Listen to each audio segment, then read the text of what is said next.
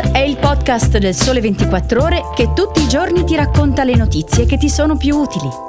Su tutte le piattaforme gratuite e sul sito del Sole 24 Ore.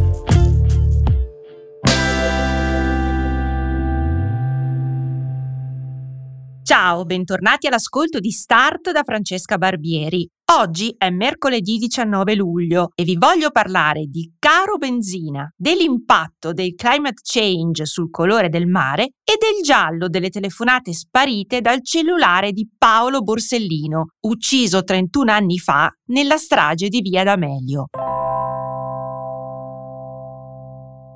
State per partire per le vostre vacanze in auto? Se sì, fate attenzione ai prezzi di diesel e benzina che tornano a sfiorare in questi giorni i 2 euro al litro, proprio nel pieno dell'esodo estivo. Anche se l'inflazione si sta raffreddando, l'indice dei prezzi dei beni energetici sembra faticare ad allinearsi al trend. In particolare, secondo l'elaborazione di Quotidiano Energia sui dati comunicati dai gestori all'osserva prezzi del Ministero delle Imprese del Made in Italy e aggiornati al 16 luglio, perché al distributore si rifornisce al servito, il prezzo medio della benzina è salito a 2 euro al litro. Salgono anche i prezzi medi del servito per chi fa il pieno diesel a 1,85 euro al litro. I prezzi medi alla pompa si starebbero comunque stabilizzando almeno secondo quanto sostiene l'associazione Figis Confcommercio, che ritiene che non siano in atto speculazioni estive. Vedremo nei prossimi giorni se la corsa dei prezzi della benzina è destinata a finire o no.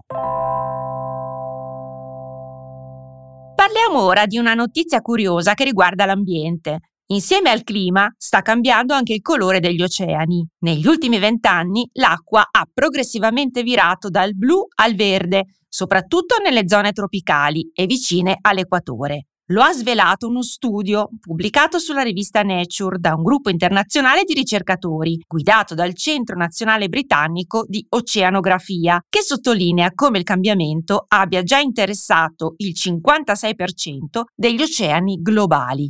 Ma non si tratta di una pura questione estetica. Il colore diverso riflette importanti variazioni negli ecosistemi marini essenziali, il cui impatto sulla salute dei mari e sulla loro capacità di immagazzinare anidride carbonica è per ora sconosciuto. Il colore dell'oceano è dovuto a ciò che si trova nei suoi strati superiori. Un blu molto intenso indica scarsa presenza vitale, mentre il verde equivale ad abbondanza di ecosistemi e in particolare di fitoplancton, quell'insieme di microrganismi marini che è in grado di effettuare la fotosintesi e contiene quindi il pigmento verde della clorofilla. Il fitoplancton è il fondamento della catena alimentare marina ed è dunque un sorvegliato speciale da parte degli scienziati per valutare gli effetti della crisi climatica. Per questo studio i ricercatori hanno scelto di utilizzare le immagini scattate dal 2002 al 2022 dal satellite acqua della NASA, che monitora gli oceani da più di vent'anni, cogliendo differenze di colore così sottili da essere impercettibili per l'occhio umano. Gli autori del paper hanno analizzato i normali cambiamenti che avvengono nelle varie regioni nel corso dell'anno, ma i risultati hanno evidenziato una chiara tendenza globale che non può essere spiegata dalla variabilità naturale e che è invece perfettamente in linea con i cambiamenti climatici prodotti dall'uomo.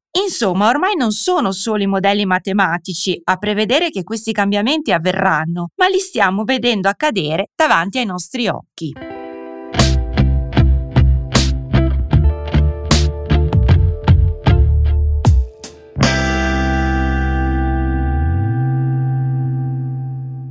Chiudiamo questa puntata di Start con una notizia che riguarda la strage di Via D'Amelio a Palermo, dove esattamente 31 anni fa perse la vita il magistrato Paolo Borsellino insieme a cinque agenti della sua scorta, uccisi dalla mafia. Mentre il tempo passa, sembrano perdersi di vista pezzi importanti del puzzle investigativo successivo alle stragi, fatte o tentate nel triennio 92-94. Ne scrive Roberto Galullo in un articolo per 24 la sezione premium del sito del Sole 24 Ore. Ad essere trascurato sarebbe stato ad esempio il tassello che emerge dalle motivazioni della sentenza di primo grado, con la quale il 12 luglio 2022 il Tribunale di Caltanissetta ha fatto cadere l'aggravante mafiosa nei confronti dei tre ex poliziotti imputati di calunnia per aver indotto il falso pentito Vincenzo Scarantino a mettere a verbale bugie e ad accusare ingiustamente degli innocenti che poi furono condannati all'ergastolo per la strage. I reati contestati sono stati dichiarati prescritti, mentre la Procura di Caltanissetta aveva chiesto condanne a pene altissime, ritenendo di essere di fronte a un depistaggio gigantesco inaudito che aveva coperto alleanze mafiose di alto livello. Nelle motivazioni della sentenza, depositate il 6 aprile scorso, c'è un paragrafo che va letto con attenzione. L'11 gennaio 2019 viene chiamato a testimoniare a Caltanissetta Gioacchino Genchi, ex poliziotto, consulente informatico e da anni avvocato quel giorno Genchi evidenzia una anomalia di significativo rilievo relativa alla mancata acquisizione del traffico in entrata sull'utenza del cellulare di Paolo Borsellino. Sulle telefonate in entrata del magistrato, come spiega Roberto Galullo, resta insomma un mistero. Che fine hanno fatto davvero? Ma c'è anche purtroppo una certezza. Si è persa la possibilità di inserire questo tassello nel puzzle della verità su quella strage. E con questo è tutto anche per oggi. Appuntamento a domani con un nuovo episodio di Start. Buona giornata!